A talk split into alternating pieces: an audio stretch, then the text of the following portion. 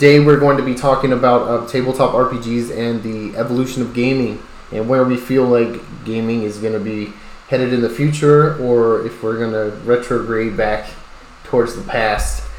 Um, it's it's an interesting interesting subject, especially when you get into the nitty gritty details about the different communities of both the gaming community as opposed to tabletop RPGs and retro gaming. They all got different issues and problems at right now at this point in time, and it's just it, it's it's interesting to go over. Update it when it gets updated. all right, so so you want to lead us off here? Um, so we were Yeah. gonna, we were, first we are going to discuss the tabletop RPGs. So that was the first thing we were going to talk about. Right. Um. So for uh, I guess uh, you, well no, go ahead. Okay. So uh, tabletop RPGs. It's a it's a it's a pretty large area, you know, because um, tabletop RPGs can extend anywhere from your simple, tried and true choose your own adventure path. You have a character sheet, some dice, and somebody telling a story and you determine the outcome and it can swing all the way to something nitty and gritty or even strategic historical tabletop games like uh, bolt action which is a world war ii miniatures game and then also you have things like warhammer 40k and warhammer Yes. Uh, uh, fantasy. Warhammer. That I, You you know. know, for, for I went, it's kind of funny, but for the longest time, I thought the Warhammer was just decorating the little figures. I thought that that's what it was. it was just people really liked to build these, you know, epic battle scenes with their 40k, you know, figurines, and they'd spend all this Right. time like hand painting them and crafting them, and it was like a cool little battlescape. I thought it was super neat. But then I was like, people actually use that to play the game. I was like, oh, I didn't know that. I thought it was just Oh. nerds. But oh, and it's a money pit. It, it it is a money pit. As someone who played um, Warhammer Fantasy, Mhm. um, in my youth, and I, I I mean like my early twenties, um, I was I was a dwarf. I used dwarves. That that was my main army. Uh, I had like other units like Skaven and Empire and stuff like that, and and orcs, but my main army was uh, were the dwarves, and man, we're talking about hundreds, if not thousands, of dollars. Not to mention the paint that goes in. Um, and then when I got myself a more steady and serious girlfriend, uh, I had to leave that behind because I wanted to spend time with her instead of painting yeah, my miniatures. No, that's like most most people. I just think it's funny because you know I used to go to that um, Color Me Mine. You remember those back in the day? Those Yes. Really popular. You go to the Color Me Mine and you have to paint these ceramic figures, and I always do like a very very piss poor job painting it. and I was like, I was thinking like this is a, a huge ceramic figure, and I can't even paint this. Like, how, how are these people painting these tiny little figures? like, Right. the painstaking effort they must put into it. Oh man, It's super funny though. But the, the lore for the 40k Warhammer, Warhammer, Warhammer 40k, that that is interesting lore. I was super into it, even though I never played the game. I think the lore is really really well done, and it's consistent throughout the you know well, mostly consistent throughout the you know backstories, I mean- all the different classes and stuff like that. and you know we'll we'll definitely have to talk about this later. But the you know you have the Warhammer community, which is very, especially the 40k community, which is very passionate about their hobby. They're extremely passionate. In fact, um, uh, when Games Workshop uh, announced a few changes to their copyright and stuff like that, uh, which it kind of barred a lot of content creators from making independent animations Yeah. of uh, of their uh, of, the 40k lore. This uh, this upset the the you know the community as a whole pretty well pretty pretty harshly. Mhm. But we, we'll we'll definitely talk about that stuff and because they're they I think I think the uh, Warhammer community is more passionate about lore than um, any other tabletop RPG game out there. Yeah, because To I be feel like Dungeons honest. and Dragons is kind of a I, I don't I don't want to you know badmouth it or whatever, but I feel like it's kind of like choose as you go. I think they're kind of little, you know, a little bit lax on lore wise. I mean, you can kind of create anything you really want. I mean, because some of the campaigns I made, the guy from Time Crisis Three, he was my uh, he was my character. I literally just made a paladin with guns, and that was the. my Oh, that's hilarious. Divine shot. So um, I think that's cool. I think that Dungeons and Dragons is a little bit more um, what is it user friendly? I should say for new players. I think, Um, but it's it is now. Well, yeah. It is now. But you know, the Um, other thing though is the players that have been playing that game for a long time, like dungeon masters, is what they're called, I believe. Like some Uh, of those the- the- guys, and th- those guys are too much for me. You know, The the dungeon the dungeon masters is, is pretty much kind of like you know they're the storyteller. They're the ones. I mean, most of the time they've been a dungeon master. They've never been a player, or you know, generally they're the ones willing to accept the responsibility of basically lore keeper. yeah, You know, and some people do take that role very seriously.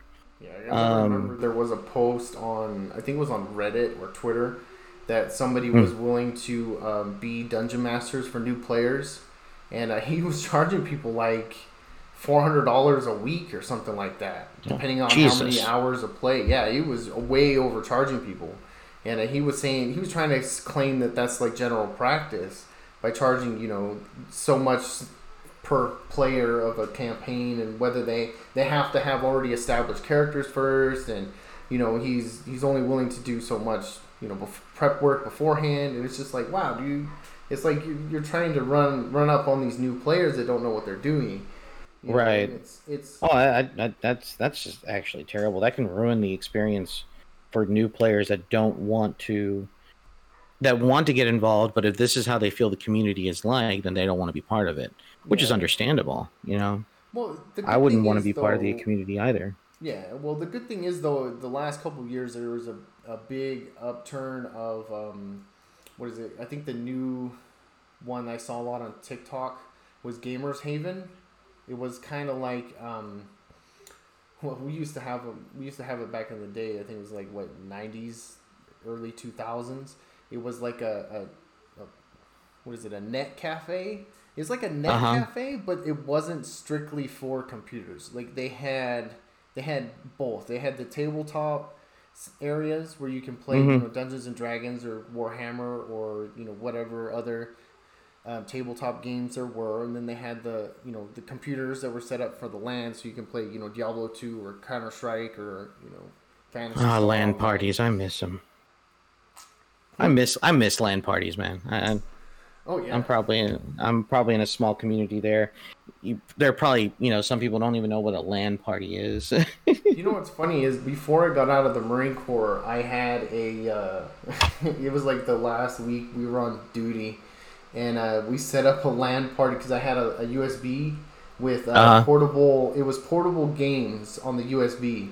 So basically, Oh. they didn't require an install. You can just plug in the USB or the external hard drive, and then you just drag the the game to the desktop, and then you can just play it, and you can play it nice. So we played. Um, what did we play? We played Half Life Two. We played um, Counter Strike.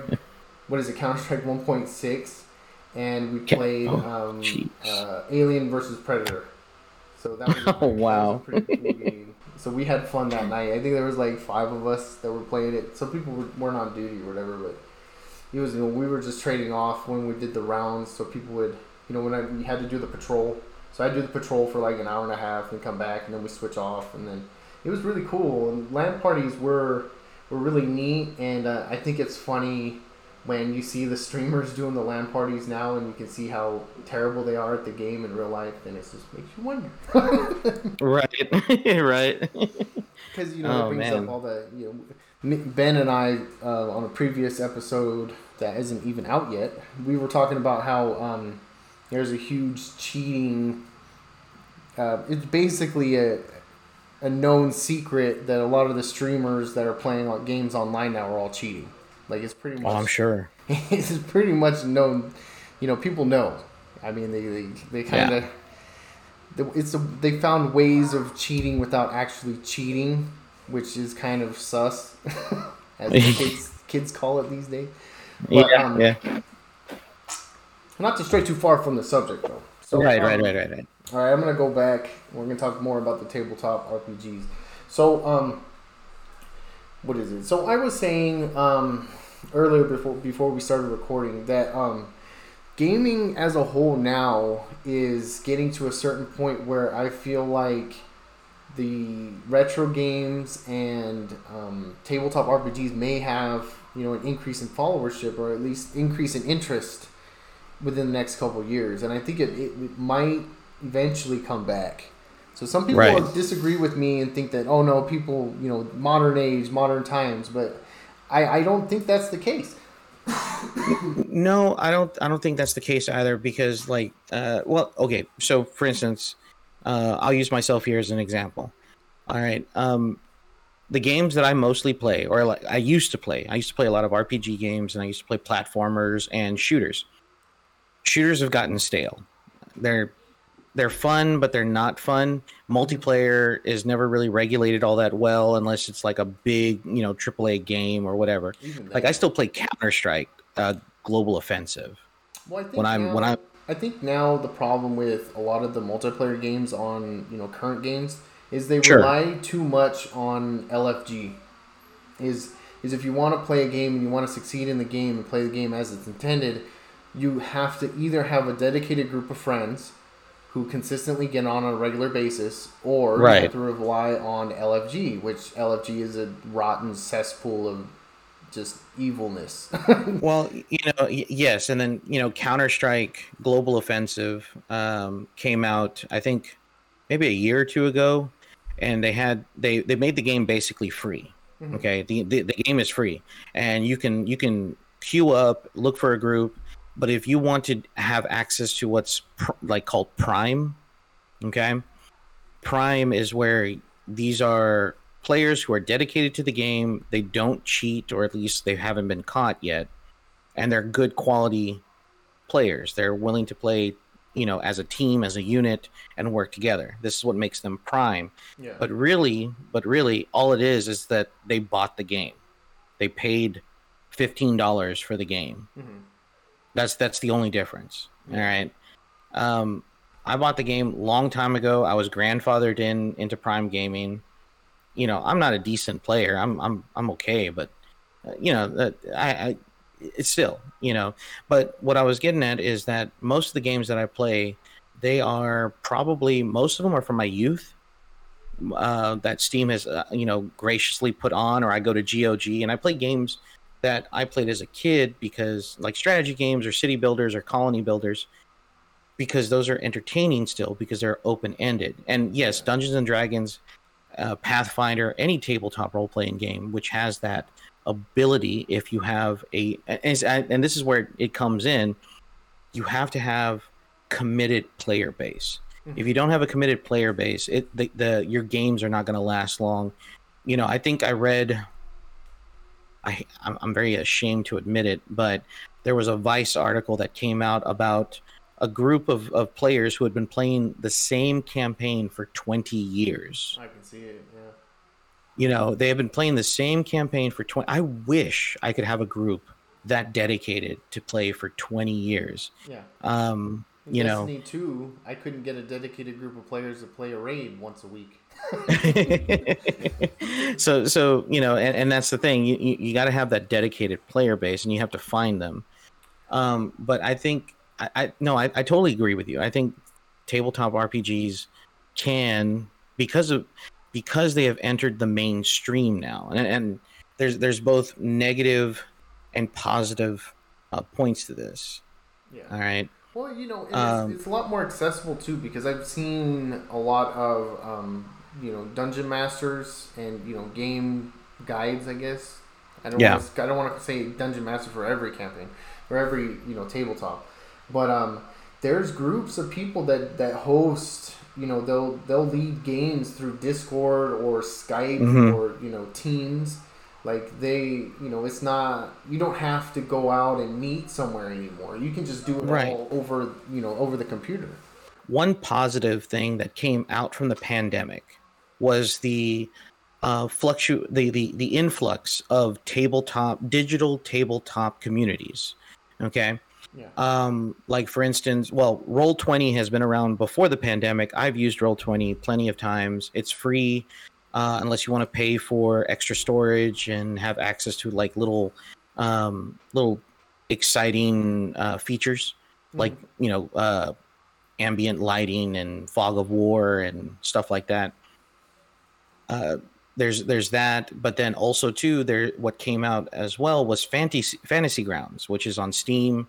Uh, it's also on a couple of platforms you can also buy it. It's the same thing. It's a digital tabletop uh, uh, service that you pay either a, for a full license, which is like I think a hundred bucks, Mhm. but you can only you you know you hold on to the license forever. If you want to host a game, your players all they have to do is get a demo version of the game, which is free, and then they have access to everything you have access. Oh, that's cool. I didn't. Know Oh that. yeah, it's a lot of fun. I love Fantasy Grounds, and they just recently went over to Unity, so now they have a Unity branch of Fantasy Grounds. Yeah. And so this adds a little bit extra stuff, but the only problem with Fantasy Grounds is they are mainly with Wizards of the Coast. So a lot of the stuff that Wizards of the Coast, which is the company that owns Dungeons and Dragons, Mhm. um, a lot of the content gets put there first before it actually hits the sh- uh, the, sh- the stores. Yeah. and you know that content is kind of overpriced in a way. You know what i could probably pay for like i don't know 30 bucks for a book which is still kind of expensive but still it's it's it's gaming material and it's a wealth of knowledge you're going to probably pay maybe twice that for fantasy grounds because they're going to throw in extras that you couldn't get Oh, yeah. um you know like maps and the tokens and little things like you know, and it's all digitally too, so you have it forever. right You know. and but also too what also drives those particular communities uh, are the fan base or the player base themselves because what they'll do is they they'll sometimes create maps or artwork or tokens upload them to the forums and you can have them for free or pay a small fee for them and so it's it's it's really awesome to see that like you don't see that too often in you know in pc gaming you know Yeah. um And it, and it helps too to like for people that you know want to visually see stuff. You know what I mean? oh yeah You know they want to see. They, you know they, they like getting all into it on the computer. They don't have imagination. It's just like I want to see what's going on. right right yeah um I, I'm I'm avatar. I'm kind of like that. Uh, yeah, I'm definitely kind of like that. I, I need to visually see what's going on in order for me to do that. I can do the, the what's called theater of the mind um, stuff m- most of the time when I run a game, but generally I like to give my players and myself, you know, an idea of what we're looking at. Yeah. Um, because sometimes the descriptions I don't do them justice when I read them from from the book or I come up with a description myself. Uh, so it's just better for me to actually just like pull a picture from like Pinterest or uh, from the web Yeah. and just like throw it at them and like, all right, this is what you're looking at, guys. It's something similar to this, you know, or this is what you're looking at. So there was Um, a there's a TikTok profile where he would talk about um, I think it was like the Dungeon Master helpline or something like that. Oh, Uh, I don't know if you've ever seen it, but it, it was pretty funny because he would get you know calls from you know dungeon masters. You know it's all fake or whatever, but anyway, it's so funny. Is uh they'd be like my players did, uh, created a nuclear bomb and they want to nuke the United States. oh God. it was like how the hell did they manage to do that? and, then, and then it shows like how they managed to somehow you know break the lore and somehow find a way to build a nuclear bomb. Uh, there, there, there's this meme out there. I'm trying to remember how it went, but it basically requires you to use a. I forgot what the what the what the item what the items are called in D and D. It's like a, a never ending a pole a never ending pole or something like that, and then some type of special hole that breaks into different dimensions yeah. and then if you break this hole it causes a singularity which in essentially causes a black hole and it's like the ultimate weapon Yeah, and there was It like is- there was another one too with like it was with the bag of holding and then like some sort of pocket dimension or some kind. yeah, same, same, yeah. same logic applies. But it's, it's like somebody funny. actually sat there and been like huh yeah that, that could work I, I think that would be funny to just that's something like I would probably do is find a way to break you know the oh man yeah there's all sorts of different types of destroy everything to become yeah there's all sorts of different types of players out there that want to break the game or push the the rules to the limit and see how far they can get get away with with the D, with the dm um you know i've think I myself, I- I I think it depends What's on how they go about it. I mean, there's ways you could probably do that and have it be fun. But I mean, like you know, if you're trying to go about it just to be malicious or whatever, I I, I could see that. Yeah, But there there are those players. I, you know, and that, that's the other thing too is I wanted to talk about is just like the communities as a whole. I mean, you would think that people that would play tabletop games would have you know a better community spirit. You know what I mean? They they they like the game. They enjoy playing it. So you would think that they would be more receptive towards you know other people playing it. Well, But well, it's, it's from what I've seen, a lot of it is the opposite, where it's you know they get upset over certain things and they they don't take too kindly to uh, new players, which Well, it's not so well. Okay, so it's not so much they don't take kindly to new players. It's just that I guess I'm gonna have to I'm gonna have to take the role of, of of the apologist here in this particular instance, which is fine. Um, it's not so much that they are wary of new players; they're very welcoming to new players. It's just a matter of what when they join the game, what uh, what kind of rules are they trying to change? You know, because you know we live you know with current year the way it is you know people want to be respected people want to have their pronouns and and all of this other you know stuff um, respected and and adhere to and they want to bring that into the fantasy world some and i will admit yeah there are some gms out there um, who are just like look this is a fantasy game we're not here to bring world real world issues into the table um, we are here to be fantasy players um, if you want to be uh, a female character, fine. You you can be a female character. yeah. If you want to be a male character, that's fine. You can be a male character. It doesn't matter. You want to be a prostitute, whatever. It, you know, it, it's it's not a big deal. But if you're trying to do this because you are being malicious and you're trying to force others to conform, Well, the way I see it too is You you, know. gotta you gotta be in what is it? In, I don't want to say the word period attire. I know. You know what I mean? Yeah. It's like Yeah. you have to take into account that these fantasy worlds are taking place in a fantasy world. Like sure, you, bringing in modern day stuff into you know pre you know predated you know mid, you know the, the the time period in which the game takes place. I mean, a lot Right. of these things are are modern issues and shouldn't really be brought into these games. You know what I mean? If you're taking if your game takes place in modern day, it, sure, okay, whatever. But if your Sure, sure, sure, sure. in like the Middle Ages, like like you have to Wait. take that into account. Like, hey, So- is in right. know, the year 1200 BC. You know? well, well, yeah, you know, you're absolutely right. So, you know, just to bring off a couple examples here, like I've been DMing since 2012. I, you know, that's around my late 20s. I, di- I, I didn't know about D and D. You know, all I ever played was, you know, Warhammer. I knew of Warhammer. I, I knew what Dungeons and Dragons was, but I never experienced it because it just wasn't in the circle of friends that I had. Mhm. My wife, who was my girlfriend at the time, she did Vampire the Masquerade in Mexico, yeah. and she was a LARPer. Okay, so she would actually get up and dress up as a vampire from a particular house, and they would have a game night in uh, one of the local parks in Mexico, in, in her city, and they would, you know, play. They would LARP. And so when she basically explained to me what Vampire the Masquerade was, I started looking into it, and then I stumbled across D and D Fourth Edition because that was the current edition at the time uh, in Barnes and Noble.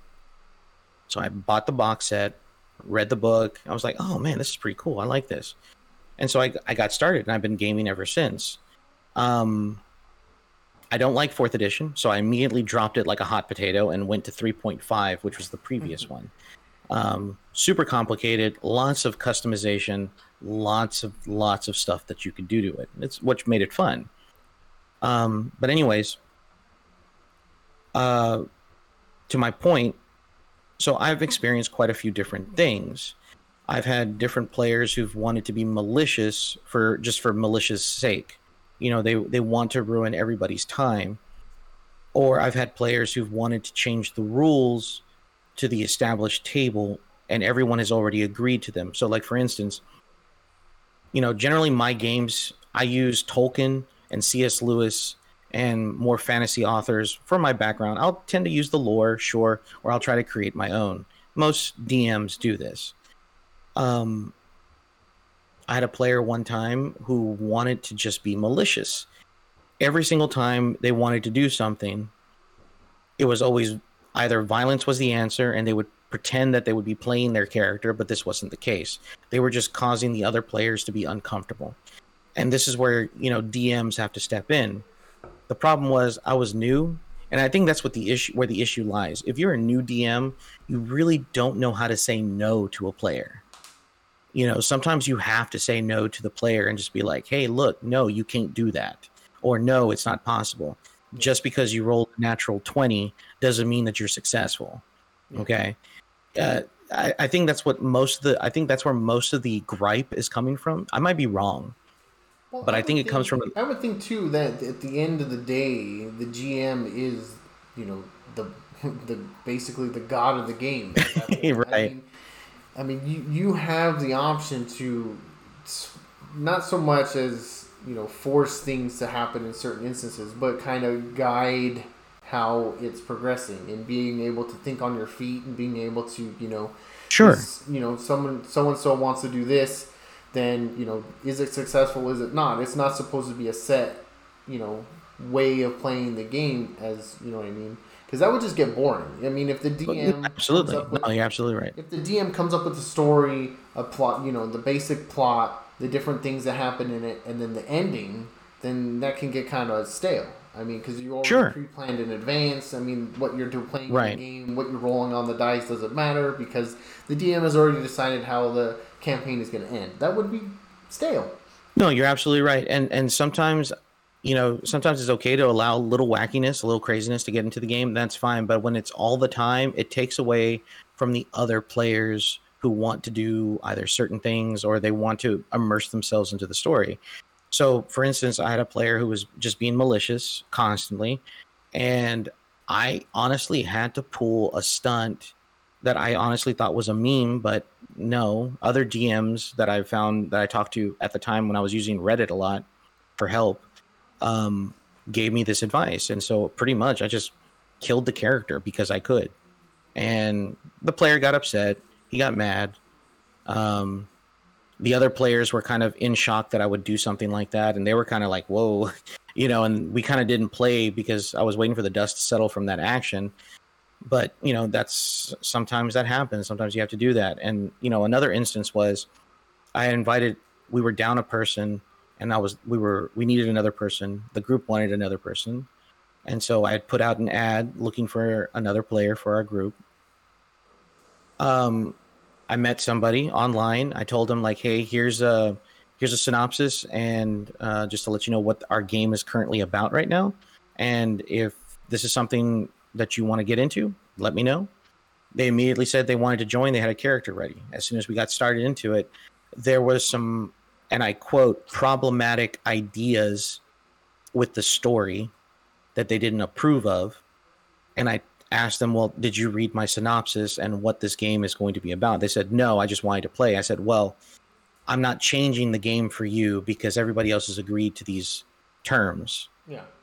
you know if if you don't want to play that's fine you don't have to but i'm not changing the game Yeah, 'cause Because- that would, just end up being, that would just end up being just confusing.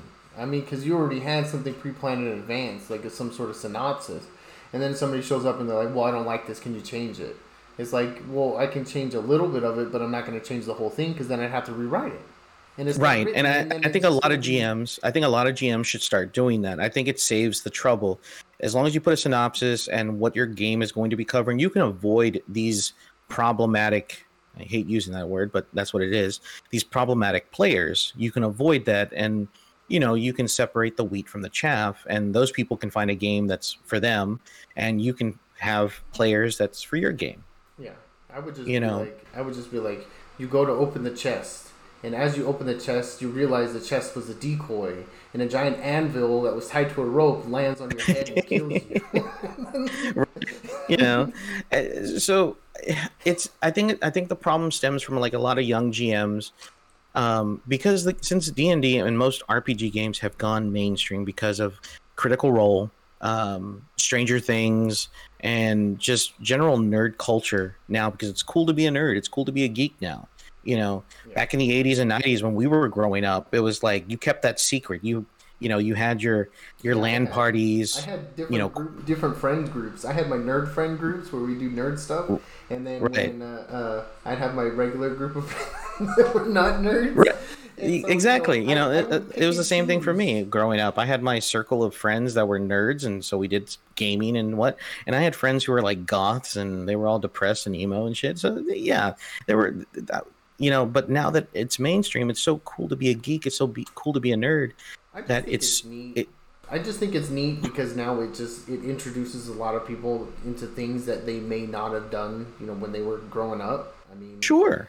You know, oh, I never uh, got to play Dungeons and Dragons when I was a kid. It was a nerd, and I would have gotten made fun of. But now it's like, hey, if you want to do something, you just go do it. It's you know. No, absolutely. Totally cool. But I also think and that then, there are some people out there who harbor that.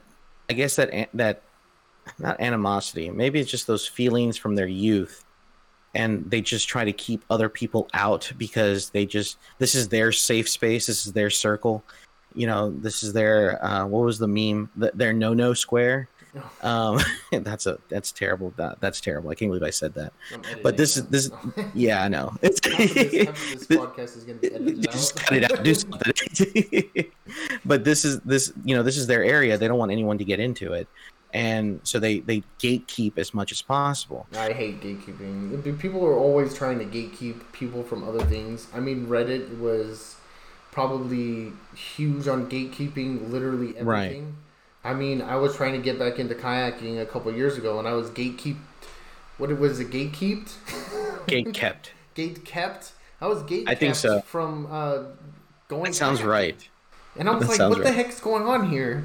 Like how are you going to brigade me and ban me from the kayaking subreddit because I had questions? and because I couldn't prove the route that I went on, and it was stupid. And it, right, know, it's, and, it's stuff like that is all over the place. It's just people trying to gatekeep other people from enjoying content. I mean, if you enjoy a content, like legitimately enjoy it, and you want to go out and you want to learn, and you know, every, a lot of people are new to stuff. I mean, oh no, absolutely. I mean, people don't know anything about Dungeons and Dragons, but you know they want to get into it. Maybe something they want to do, you know, for a little bit, or maybe it's something they want to do long term, and that's totally fine. I mean, they should let people, you know, test the waters a little bit. Hey, you know, sure, player, no. you don't know what the heck you're doing. You know, you need help with a lot of things, and some people are receptive to that, and other people they're not. They're like, well, I don't want to play right. with a new player. You know, we, we right. have. I, I, only play with people that have been playing Dungeons and Dragons for ten years. I don't play with any new players. Like, right. You know, right. those people exist, and that's you know what oh. I'm saying is a little bit ridiculous, but it's true. I mean, there's no, no, no. Like there that. are people out there like that. No, I mm-hmm. totally agree. They're like, oh, I can't believe this person's starting to play. They're just, you know, they're just they're just you know whatever. right. Know yeah, uh, you know, and I, and I'll admit, you know, I'm I'm I'm a gatekeeper, but I'm not a gatekeeper in the sense that I don't want anyone into the medium. You know, I want everyone. It's it's for everybody. But the thing is that if you're trying to invoke, you know, racial politics into it, just like you know, just like recently with that big snafu that came out where people said that orcs were, you know, African Americans or they were blacks or whatever the case was. You, you know, that's offensive. No, no, they're just they're fantasy creatures yeah. And a lot of people were, I mean, it's a minority. Now, I will be the first to admit it is a small minority of people who are doing this, but they are loud. And sometimes they can sway companies because they're such a minority and they're the loudest minority of people um, that they can sway a company's idea or whole plan of, of of how they run their business or how they do their thing. You know, they try to they try to cancel Tolkien, you know, because of this. Like you can't cancel Tolkien. Tolkien's dead. All right, he he's in the ground. you, you know, Peter. Yeah, Peter Jackson made his money, made his movie. The, uh, the reason the Earth still still uh, spins is because Tolkien is constantly. you know, so so just like you know, they, they try to cancel Tolkien because they, they they find like writings of a description of orcs or at least his interpretation or whatever. The same thing with Wizards of the Coast when they were I just like- like, I like the orcs Um, they're Cockney. I like the Cockney orcs. Those are my favorite. oh yeah, from like Warhammer. Yeah, I love those. The the the shooter boys. Oh, and- technology. yeah, Wog. I love that. Yeah. You know, when, when I Uh, first heard that that people were saying that, I was like, I don't see it. I don't. I don't see it. The orcs are just you know they're like ogres. I mean, you Yeah. wouldn't- you wouldn't say that about ogres. I mean, ogres are supposed to be these you know gross you know huge monstrosity creatures. You know what I mean? They're Right. not. They're they're not human based. They're not Or- based or- on any sort of way human Right. would be in, you know interpreted as. This is supposed to be you know a Right. ridiculous you know thing. Right. No, absolutely. And and another thing, and, and so that eventually fell flat. And then another thing was that Wizards of the Coast announced, I, I believe they announced it, uh, that they were doing away with their alignment system. Now, if you're not familiar with D and D or Pathfinder, any of the tabletop, not all t- tabletop RPGs have an alignment system, but basically this is a range from lawful good to lawful evil Yeah, or chaotic evil. Chaotic. Yeah, I remember they did that with the Batman, the chaotic evil Batman. Yeah. so so and there's there's rules. So back in the old days of D and D, uh, I'm talking like the original edition from the 1970s all the way up to 3.5, which came out in the 80s and 90s. So alignment was extremely important to the rule set of Mhm. those games because so for instance if you played a paladin your paladin was restricted your character was restricted to being a lawful good character okay? And if you by chance like lawful good would be like you have a strict code of honor. And if you break that code of honor in some fashion there could be consequences. Maybe you're if you're a paladin or a cleric your deity loses favor in you and you lose your magic abilities Or, okay. Yeah, there's some sort of yeah. There's consequences to your actions. there's in the game. consequences to that. So now with fifth edition, there's really no alignment system. Uh, you're, you know, evil is is subjective, you know, or good is subjective. Most most things are are neutral now, or you know, any or range from neutral good, neutral nu- true neutral, or neutral evil, or you know, or neutral Yeah. chaotic Well, neutral. just- excuse me, always- sorry, not neutral. always evil. reminds me of uh, uh, you know Fallout, where it's uh, everybody hated that. yeah, right, right, right. You were vilified by the community. And I think this is one of the main And reasons why I stick to addicted pork and 3.5. beans. Yeah. I I think this is one of the main reasons why I stick to 3.5 and Pathfinder is because the alignment system is extremely important to the to the game, you know. And with fifth edition, it's just like uh, it's it's it's more like as Captain Barbossa said, guidelines, you know. And but really, but really, true D and D, all right, true tabletop RPGs, the rule book is nothing but a guideline you can choose to get rid of what rules you want and what rules you want to implement. So it really doesn't matter, you know. So yeah, Well, so the yeah, I mean, I- gatekeepers, I the strict like- gatekeepers. Yeah, because I feel like Now go- some of it would be would be limiting. I mean, if you're playing as you know a cleric or you're playing as you know a bard, Mhm. I mean, there could be instances where you're put in a situation where you have to choose something that's technically, I guess, evil. You know what I mean? Lawful evil, Right. or you know, something like that that doesn't really fit your character's perceived, you know, trait. But I Mhm. mean, I I feel like it would be somewhat limiting. But I mean, as long as you don't go overboard, you know what I mean? But what? But, but that but that redemption arc though to gain favor to get your abilities back that that's great storytelling. You know, I have a buddy of mine. His name is Jake. Uh, we played D and D for like the longest of time, and you know he would always tell me like you know I need to weave my stories like a tapestry, you know, and I've always taken that to heart. You know, and it, it really makes good storytelling you know it, it can also get the players involved into their character because you as a gm for me personally i want my my players to live as their characters in game it doesn't have to be out of game but in game i want them to be their characters. Yeah, you know? To feel immersed. and, and yeah i want them to be immersed and and that's my responsibility to make sure that they're immersed into the into the seat into the situation That's, that's the whole point. That's the whole point Oh. of the whole thing is you, you want to get that character immersion. You want to feel as if you are the character that you're playing. I mean, it would just be kind of you know ridiculous if you're playing a game and it just feels like, oh yeah, my character rolled a, a, a twenty and now my character lost an arm. Oh, oh. you know. No, I, I, I totally get that, and you know, I guess going back to our original point here, is that I don't understand very strict gatekeepers when they talk about like certain rules and they call it woke. All right, I'm, I'm you know, I'm, I'm, I guess I would be up there, at least, you know, people who who have blocked me or muted me on Twitter, uh, call me an anti woke person. I don't care about woke stuff. It's a game. You can take whatever rules you want out. Just don't force people.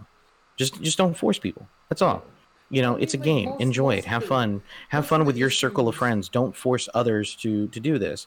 And for my gatekeepers out there, Well, because I was gonna say right now, I said that I think most issues that people think are hot button issues are not hot button issues anymore. I Uh, mean, yeah, no, absolutely. Much, you know, people already okay with it. I mean, like, you know, you want your character to be gay, that's fine. So yeah, go for it. And I mean, most of the issues are not an issue; it's a non-issue.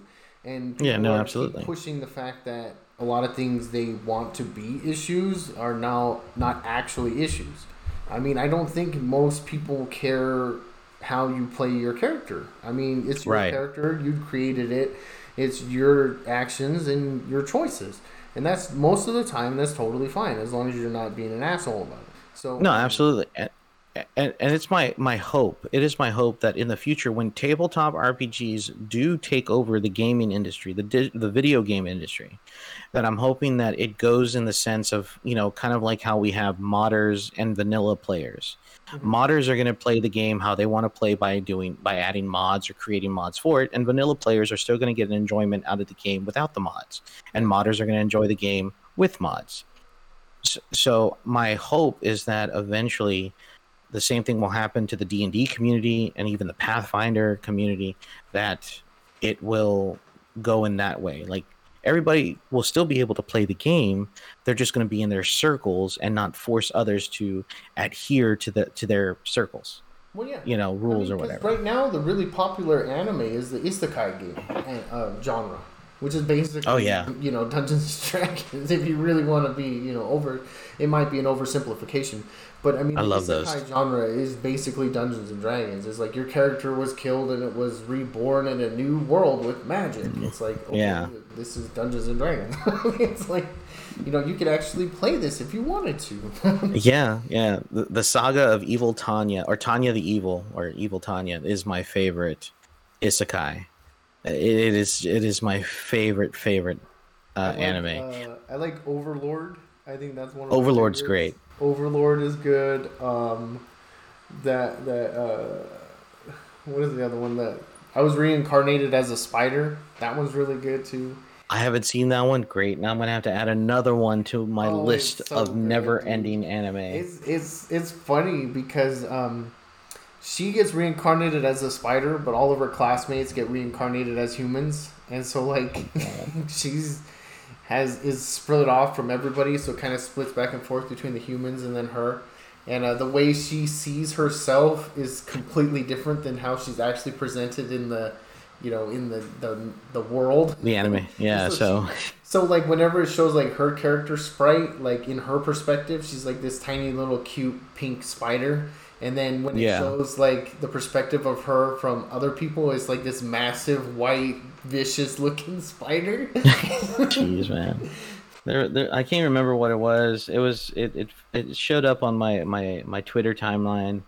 Some dude posted. And he said it was like a wholesome anime, like that. You know, like Spy Spy Family or Spy X Family, however you want to. You know, uh, it was a very wholesome anime. Um, I had to add that to my list. I'll probably be six feet in the ground, still trying to catch up on my list of anime that I have not watched. Um, I, I, I love getting into anime, but I also hate getting into anime because yeah, you, you get an established anime, you watch the two seasons of it, and then you're like, oh, yep, that's it. There's no more. yeah. Now you got to go out and go look for the manga or manga, however you want to pronounce it. And, Um, uh, you know, the studio's been canceled, and right.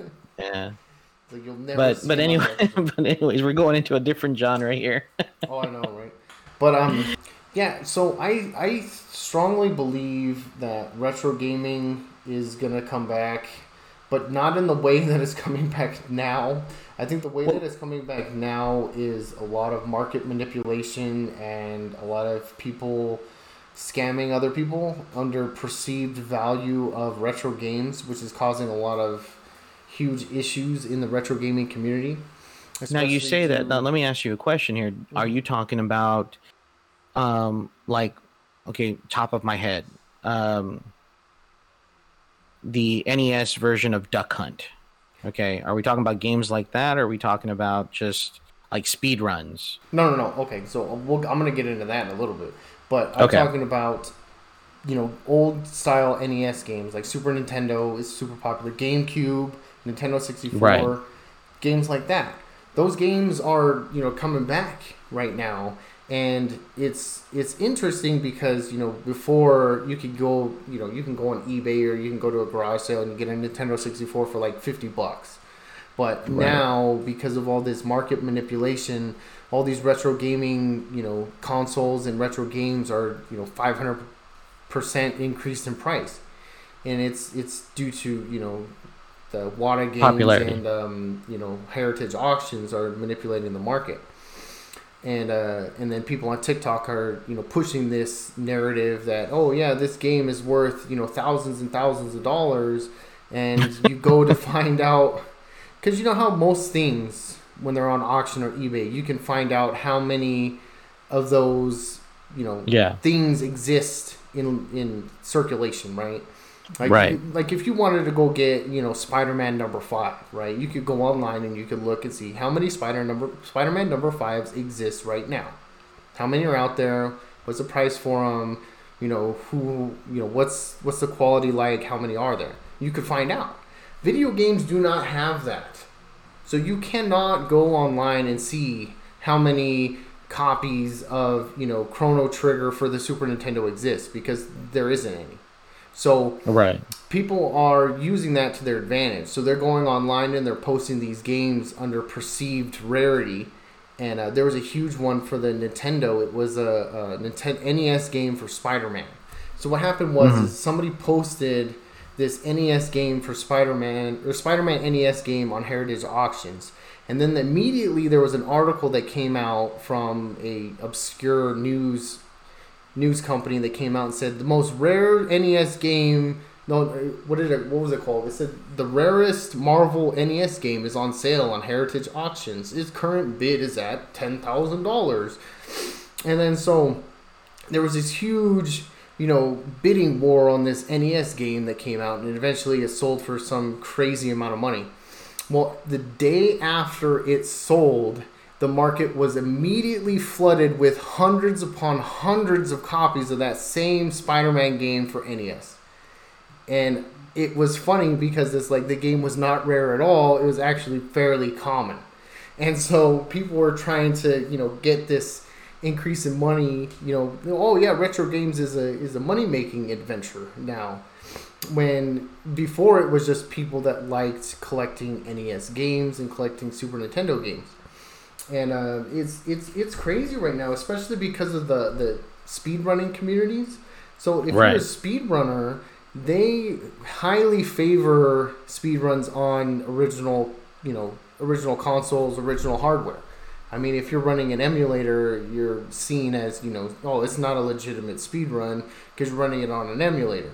And so some games they kind of um, scaled back the requirement for running it on in you know re- um, traditional hardware. And other ones they're like, no, it's on a separate category, and so it's it's pretty crazy, especially if you're really into the speedrunning communities, um, because those things are very very interesting if you really get into it. Some speedrunning communities for certain games are relatively good, and other speedrunning communities for other games are, you know, a hostile wasteland.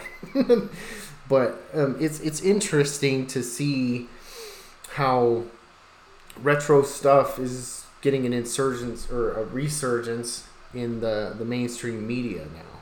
So So, so emulators. So are these are these games these these retro games are they being played on the original systems, or are they ports, or are they, are or, or like you said, are they on emulators? So it has so they're in separate categories. So most games, if you look at the speedruns.com website, most of those games and speedruns are on original hardware. So they're playing it on a actual GameCube connected to the TV. And okay, so they're using like Elgato or something like that to stream. Yes. Yeah, they they get a, a, modified um, it's, it's a little plug they have to the back of the old consoles that converted into HDMI so they can play it on new TVs. But it's all played on tr- original hardware. And gotcha. so they're not in any game that's played on, you know, a port or is played on an emulator. They're all in separate categories. So, you know, you could be say, you know, you could be Wind Waker in, you know, 45 minutes, but you're playing it on an emulator. So you you can't go on the original leaderboards. You're playing it on a separate set of leaderboards for just emulators. So let me so let me throw this at you. So if there is, like for instance, let's say, so I'm I'm assuming so if you put an emulator like on a Wii and you're able to play original games, it that still doesn't count because you're not playing on original software. You're playing on an emulator on a Wii, right? Yes. Yeah, it would okay. be considered separate, and then some games wouldn't even accept the world record as being a world record. Interesting. That's that's very interesting. And how is the community like? Is it like, is it toxic or is it welcoming? Like, I mean, what what what are we look? If somebody wants to get in and they have no clue what they're doing, do they? Can they reach out to the community and will they be helpful? There's a lot of games. It depends on the game. So there's a lot of games where there are videos about you know they actually record. Well, it's more common now is that if there's a world record, there's a video that's attached to it, and then a recording of their setup, you know, for proof. But if you're a new speedrunner, say I wanted to go out tomorrow and I wanted to set a world record in Mario Kart 8, right? Well, I would have, in order to do so, I would have to record an insane amount of evidence that I'm playing on legitimate hardware. I would have to record the thing, the gameplay. I would have to take a picture of my console. I'd have to take a picture of the HDMI ports. I would have to take a picture of the controller. I would have to take a picture of the back of the TV. And I'd have to take a picture of everything so that nobody would accuse me of, you know, cheating. Because there's a lot of people out there that are there uh, since speedrunning is really popular and then you know speedrunners if you set a world record on something, it comes with a lot of clout and it comes with you know a following, and so a lot of people are using that and they're they're uploading splices of gameplay. They're uploading you know modified consoles or you know they have macros on their controller. It's it, there's a lot of people that are cheating in order to get these world records, and um, usually cheaters are identified fairly quickly. I mean, most of the time, it's pretty easy for people to figure out if a gameplay is a splice or if it's legitimate gameplay. But some games, it's kind of difficult because there was a few speedrunners that were caught cheating because they were using splices, but they were really smart about their splices, and it went undetected for a long time until you know I think one of them I think it was either GoldenEye or there was another game. Oh no, Guitar Hero so it was a Guitar Hero world record that went up, and then I think for about a month and a half, it sat there as being a world record, and then somebody went back in and they figured out it was a splice, which is you know a splice is where they segment the gameplay. So, say you're playing Mario Kart 8, right? So mm-hmm. you do your first you do your first lap perfect. You know, first lap is perfect, right? Perfect first lap. Second lap, you screwed up. So what you do is you splice it so the first lap is perfect and the second lap kind of shitty, but you redo the second lap again and then you add it on top of the first lap so that you know it, it looks like it's one sequential playthrough when really it's split up into different segments. And then they try to pass that off as, you know, world record when it's not. It's a spliced. Huh. Or people Man, do TAS. I didn't. You know, the that's, that's crazy. So a TAS run is when they use a computer to fully and completely optimize a run on a game. It's used as a way to determine what would be the best possible outcome of a gameplay. You know, you do the TAS, say you do, I'm going to bring up Mario Kart again because it's the easiest example. So a TAS would be you set up a macro to play the game, the, the lap perfectly. In every, you get, you hit every single drift possible. You hit every single turn, you get every coin, you get, you know, a perfect, perfect run every single time. And so they would use that as a way to determine, hey, what would be the best possible time for somebody to run this game on? And then they do that, but then they claim it it's their own run by hand. And they're like, oh, I did this. This is my I, my gameplay. And then really it's a task. And so that was a huge thing back in speedruns as well. Wow. That is that is pretty crazy. yes, people people are, you know, people always find ways of shortcutting stuff. And I mean, it's it's like that everywhere, all over social media. People are finding ways to you know do shortcuts, like um, you know they're cheating in online games like Call of Duty Warzone. People are using stealth cheats.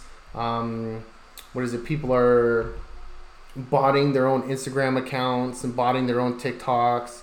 And then apparently, I guess TikTok doesn't care about fake engagement for some reason. I've been, you know, reporting people on TikTok for fake engagement, but apparently TikTok doesn't care. Um, and it's just it's it's crazy what people get away with. You know, and Spotify is really bad with the fake engagement as well. And apparently, from what I've read, is Spotify is getting better with their um, policies against fake engagement, which is is good. But let's just see how that works in practice, because apparently the uh, the community for cheating Spotify out of money is is pretty livid is pretty uh, lively right now. Golly. Like we really took, that, a, we really took a, a, left turn, a detour. Yeah, yeah, we did. We sure did. There, there, there's clearly there's a lot of stuff that, that, that, that goes into just tabletop RPGs, but you know, but but the, the um, but no, I I I you can add me to the people that agree with you that I do believe that tabletop RPGs are going to take over digital gaming because um, AAA gaming has needs to step it up, and they have not been able to step it up. You know, I mean, there have been countless times where people have like, "Oh, I'm gonna I'm gonna do uh, what is it? One of those pre greenlit games, or they're gonna go to." Um, what's this stupid the, uh, the, the terminal alpha phase games right exactly or head over to what's that what's that website where you can back stuff? I i'm having a brain fart right now. You, um, were you aware of the mmo scams that were on steam for a long time? Yes those, yes. those were terrible. My buddy got a couple of buddies. everything gets pushed back, and everything gets canceled, and everything gets you know redone, and you know these AAA games will come out and it's nowhere near what was promised. It's just it's just a mess right now. And then yeah, I feel like people are just gonna get sick of it. They're gonna be like, well, there's got to be better options for you know gaming, and uh, people are gonna look towards retro games and they're gonna look towards tabletop RPGs, and you know, I think board games may. I I don't know if I'm on that boat yet. Maybe board games will come back. It's it's really a tough sell for that one. You know, okay, so I don't know if you remember this, but I, I don't know how heavy you were into the whole tabletop um, gaming or just been kind of curious and just explored around. But on YouTube, they used to have um, there there used to be an, a show on uh, tabletop board games. It was actually it was it was actually called Tabletop, mm-hmm. and it was hosted by uh, Wil Wheaton. All right, and I know that there are some people who are not a fan of Wil Wheaton. I'm, I'm, I'm an, I am a fan, but I'm not a fan because he's just I don't know. He just seems to be kind of douchey or kind of dickish right now. But anyways, but there was a there was a, uh, he had a it was part of a Nerdist channel. It was part of the Nerdist channel, mm-hmm. and they would have like authors and voice actors and all different types of people uh, playing board games. And there was a resurgence of board games. In fact, bo- new board games would come out quite often because of a show like this. Yeah.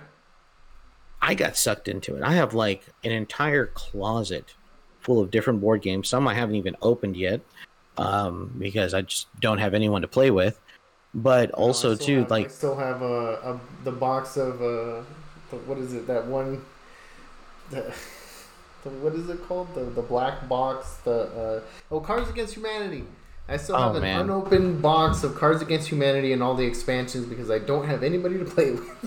I, I can't play that game. Me and my wife, we, we played that game. It seemed like every person that we, we interacted with had that game, and they always, it was kind of like Catan.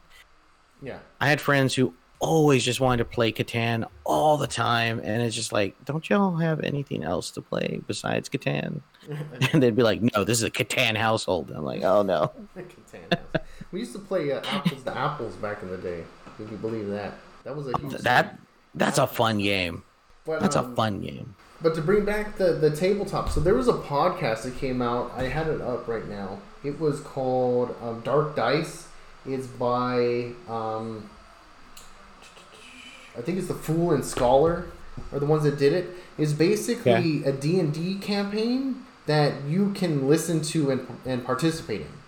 So it's Oh. it's the way it's designed is you create before you start you create your own character and you create you know your character sheet and all that and then you listen to each episode and then how the episode goes is how your character progresses through the campaign and so I, I didn't finish it but i mean it was a really really interesting concept and um, i think it might be something i'll probably get into later on this week. I'll probably check it out when i get after i get home from work. But um, Well, why don't, why don't we should do that together then, if that's the case. yeah it's it's we should create we should create a, we should create characters. We should create characters and then every now and then we should give an update of what our characters have done together. That would be interesting. I would really be into that because It'd be like a little bonus little bonus track or something like at the end of the podcast little- or something you know, off the record little extra. So Yeah, yeah. Little extra cliche. No. there you go name drop. I dropped my own name. But um it's it's it's interesting. I'm I'm well, I'm really excited to see where these next couple years go in terms of gaming because especially since nobody can get the next gen consoles anymore. so Right. I mean, I I don't know any single person that has an Xbox X Series X, and I don't know anybody that has a PlayStation Five. So, and what was that joke that in uh, Thor Ragnarok, um, the the Stone guy is still playing a PlayStation Four because he still can't get a PlayStation Five. but, yeah um, yeah it'll be it'll be super interesting to see, you know, if any of these theories plan out because I don't think that VR is at a point where it's going to be accessible to most people. I mean, VR is a cool concept, but I think it's kind of niche right now. And well i don't mean the only the only thing you have for vr is like a few games but then i think the big thing is vr chat and that's been hitting the timeline i've been seeing a lot of hate going towards and i think vr chat's getting review bombed. Well not maybe not review bombed but there's a lot of negative reviews currently right now on steam for Well, vr I mean, chat. VR i think chat, think- even that is is kind of not really what is it accessible to most people because in order to do VR chat, you have to have a model, and so if you don't have a character model, you can't really do VR chat. So not only do you have to have the setup to do the VR chat, but you also have to put in the effort to get a character model that you can, you know, use. if you want a a custom people- one but they do have like free ones that you can use i mean Yeah, but i nobody wants was to be a generic free VR model character. Yeah i was a their own- knuckles for like a long time well, even those though, even those, you have to get the assets and then you have to upload it, and it's this huge hassle. yeah to get it all i got you It's not. It's not plug and play. It's not like you go on a VR chat, pick your avatar. It's, it doesn't Right, work like that. I wish it did, but it does not. right no i, Like I totally get to- it A lot of them are only assets to the character model, so you still have to hmm. upload it in Blender, and you have to, you know, piece it together in order to create your own model. It's not. There isn't really any that's already pre-designed, and people are really picky over, you know, who can use their character models and stuff like that. So you're limited to like, you know, mainstream, you know, Garfield or you know, Knuckles Yeah. or you know, John Arbuckle. You're like, oh yeah, I'm gonna go do VR chat, but I'm gonna be John Arbuckle. That, that'll be cool. right That and the you know the role playing VR chat ones, the the RP where you have to be your character. So if you're Garfield, you have to be Garfield in the VR chat. if you're not Yeah. a brain character, they kick you out. And that sounds like a lot of fun. I'm gonna have to go troll some new VR chats now. Just be Shrek. Right? donkey, where's my donkey? Oh man, Just- know- I know just go around just different, saying that it's constantly. gonna bring us out, but the mods for Resident Evil Three, I think, were my favorite mods. I I modded the hell out of that game. I made Nemesis Shrek. I made Nemesis Phase Two uh, Waluigi. I made my character. Um, uh, what is it? Uh, the guy from Walking Dead. Um, Oh, Norman Lord. Reedus. I made you know different characters like the Bee from um, Bee movie, and then um, what is it? I remember that meme. But uh, yeah, it had uh, uh, you know the panda from Kung Fu Panda.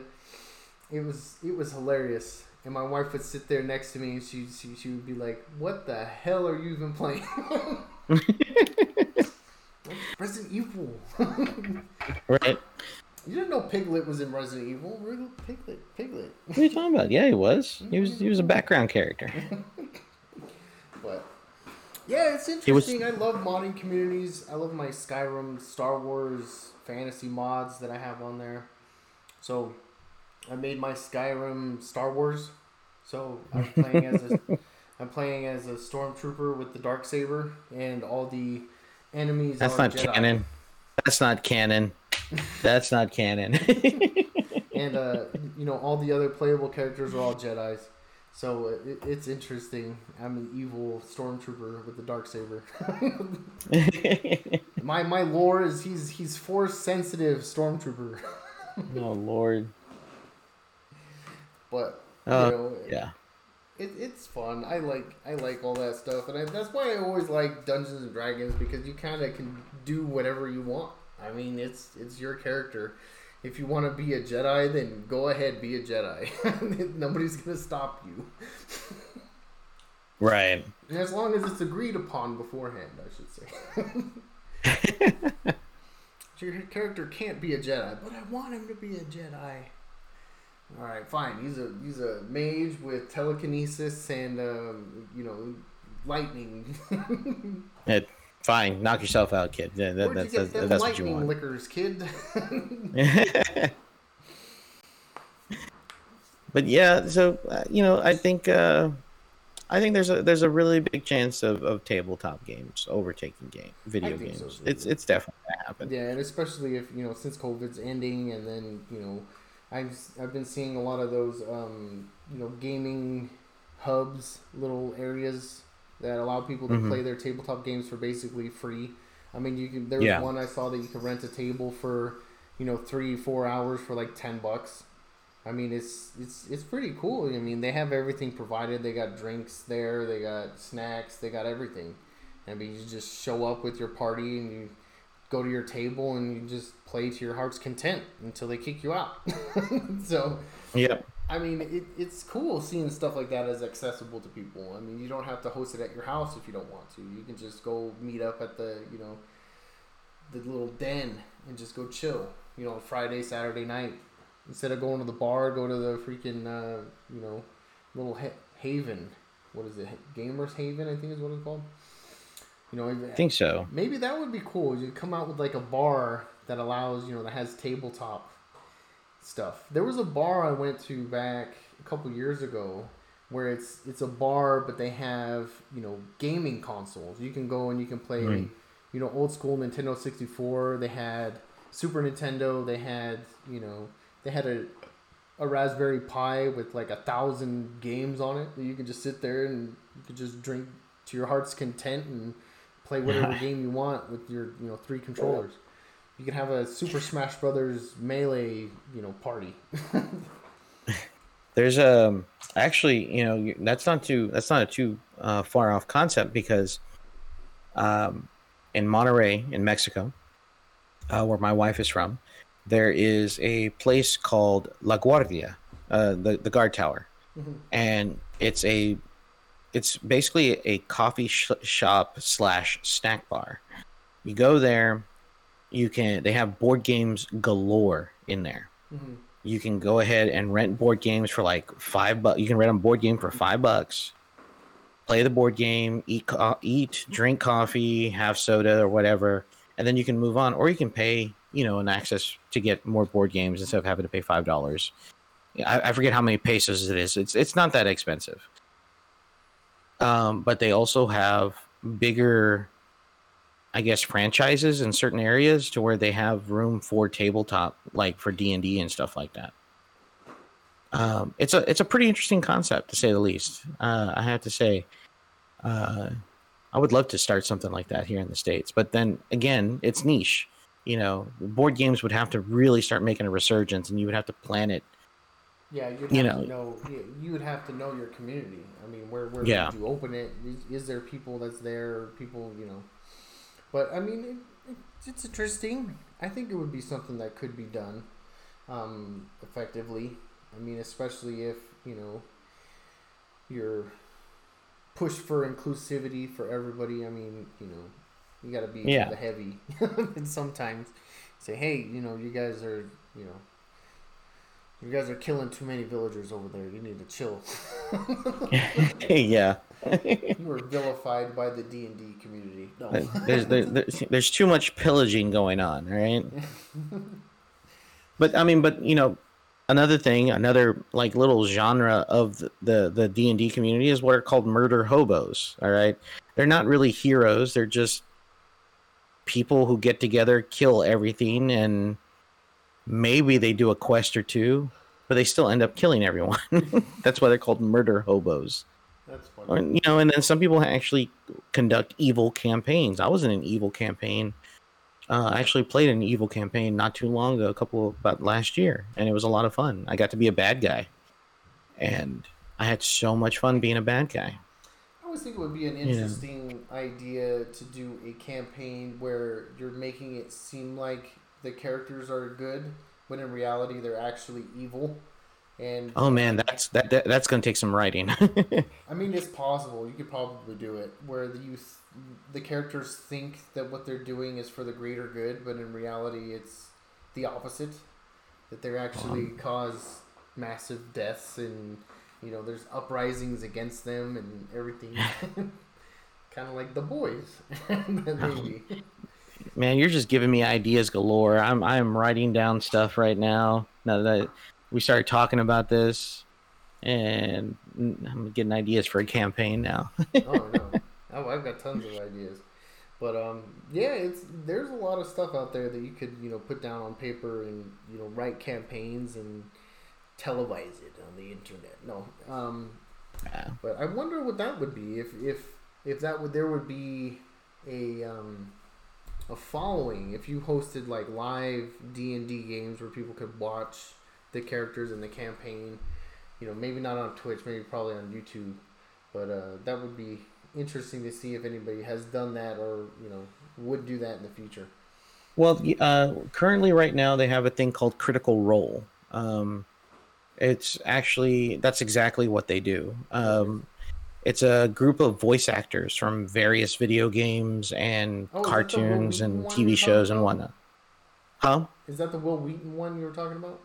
No, no, no. This is a different one. This one came.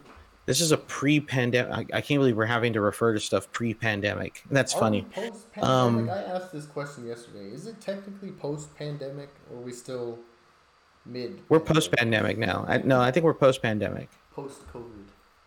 Yeah. Only, if only we were at pre-pandemic gasoline prices. right. Uh, I'm ready Um, for everything to go back to normal prices. I, I know, right? I'm Me not- I'm not liking this milk, this milk crisis. Yeah. Anyway, I, I'm. um, there's a show called Critical Role, and it stars. Um, I can't think of the guy's name. I stopped watching it after their first season. Um, Matt Mercer, that's his name. Matt Mercer. Matt Mercer is a very well-known voice actor. He's done lots of villains, lots of heroes. He's done lots of TV shows and video games. And his entire crew or his player his players are also voice actors from video games, TV shows, cartoons, and so on. And this is on. They have their own channel. It used to be part of Nerdist I, I, as well, I think. yeah, Um, but then they they grew actually so big because they would live stream on Twitch. Okay. And this originally started off as a Pathfinder game, and then it just morphed into a D&D 5th edition game. Their first season was amazing because they're voice actors. They get into their characters, they have their voices, they have their mannerisms, they have their mood, and it's just a and Matt Mercer, to his credit, is an amazing GM. In fact, one of the worst things to ever come to D&D as a whole is that new GMs want to be like Matt Mercer yeah. on how he d- runs his games. But the only problem is you're not going to get players like Matt Mercer has. Yeah. You know, and that that that that would actually stop a lot of people from playing the game for a little bit. And even myself, I kind of fell into the trap like, man, I wish I could, you know, run a game like Matt. But you know, he has spent the last, I don't know, several years fleshing out a world, fleshing out characters. Uh, his players have also done the same thing, fleshing out their character, and they they actually do role playing. It's none of this um kind of like what what you would normally get, you know, from a from a game. It's kind of like that meme how what you see is like how RP how D and D groups start off, and it's like a picture of the the the Fellowship of the Ring at the start, and then how normal D and D groups end. It's a scene from Monty Python, and they're all running away from the castle. Oh yeah, you know, you know. Um, so then that's what it's like most of the time. But with Critical Role, and this is where the game starts to become mainstream, and it really takes off from there is that you have these group of voice actors that are really serious about their characters, really serious about their role, and they live stream it too. And the community is uh, it's just like any community online. There's a there's a toxic element to it, but it's very quiet. It's very small. It's not very big. And then there's a very supportive, and they develop fan art, and the the the show itself has grown so big that they now have a massive budget and they have all these different types of sets and maps and models and things like that. It's really cool. I know the new season, I think they're into like 20 something episodes, but the first season had like 90 something episodes and they go on for 3 hours. Oh, that's crazy. 3 to 4 hours they'll they'll they'll be streaming. I'll be like, and it's. I was, I was, thinking like, well, I'll check it out, but I'm like, three hours. It was time for three hours. um, it's it's a lot of it's a lot of fun. It's a, it's really cool. The first season was amazing. The second season, the first season storyline was pretty good. The second one had nothing to do, but it's still in the same world. Yeah. And the current season, I think it's the same thing. It's uh, the same world because Wizards of the Coast actually took Matt Mercer's property and made a book out of it, uh, a world book for it, a module. So, so anybody can just go in and then buy the world book and then just you know branch off of his you know absolutely his world. That's that's neat, and I think that that's a cool aspect of D and D. That if you know you don't want to create your own world, you could just buy a world book and then just go off of that. You know? Oh yeah. But then you know, still put your own twist to it. Yeah, it's um. Yeah. That that new Borderlands game, the Tiny Tinas. that game was interesting. The dialogue was just terrible. It was god awful. It was just it was funny because the the posts on the internet were like just go into the game's files and delete all the audio and uh, um, uh, scenes. So when you're playing the game, it doesn't play any audio, and all the cutscenes are removed. it's like that's how you play Tiny Tina's Assault on Dragon Keep. you play it with no voice acting and no cutscenes. there you go. okay, so so I'm I'm actually looking at the first campaign of uh Critical Role. It's 121 videos, 121 episodes and at most they are about four hours long. That's interesting. I'm gonna have to check that out. Yes, I, I highly recommend it. It's a lot of fun. It's really cool. Um, actually, Matt Mercer ended up marrying one of his players. Actually, huh.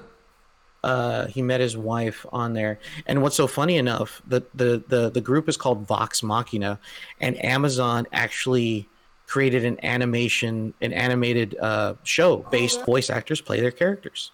So it's pretty, it's pretty cool. That was another show I've been meaning to watch. I was gonna watch. Oh, it's great. It's great. Is there anything else you wanted to add before I end it? No, no, no, no, not at all. I think we, we said enough, and I'm sure we have more for the next episode when we, I think we take a little bit deeper dive into it. Yeah, definitely. I think it's all really, really neat stuff to cover. Um, and a lot of it is stuff that probably people don't know too much about. And um, it's it'll be interesting to see how the next couple years progress and see if tabletop RPGs are gonna, you know, make at least some sort of comeback as you know, as is they're more accessible now as they were before. So it'll be interesting. And then you know everything's online now. So I mean, if you want to get a world book, you can just get a digital copy of the world book on Amazon. And so, Oh, yeah. uh, you know, everybody wants everything digitally now. So you'd be, you know, nobody wants physical copies of anything, which you know is the good thing and also a bad thing at the same time. But Get your physical copies, people. Get your physical copies, please. Yes. yes. Because it can be removed at any time, as you know, Netflix tends to remove TV shows when you're in the middle of watching them. Yeah. but anyway, so we'll end it here. Um, thank you everybody for tuning in. Um, next time, if you want to check us out live, we'll be on Twitch. Um, that's twitch.tv slash little extra cliche. So thank everybody for tuning in. Thank everybody who watched on the live stream, and have a wonderful evening.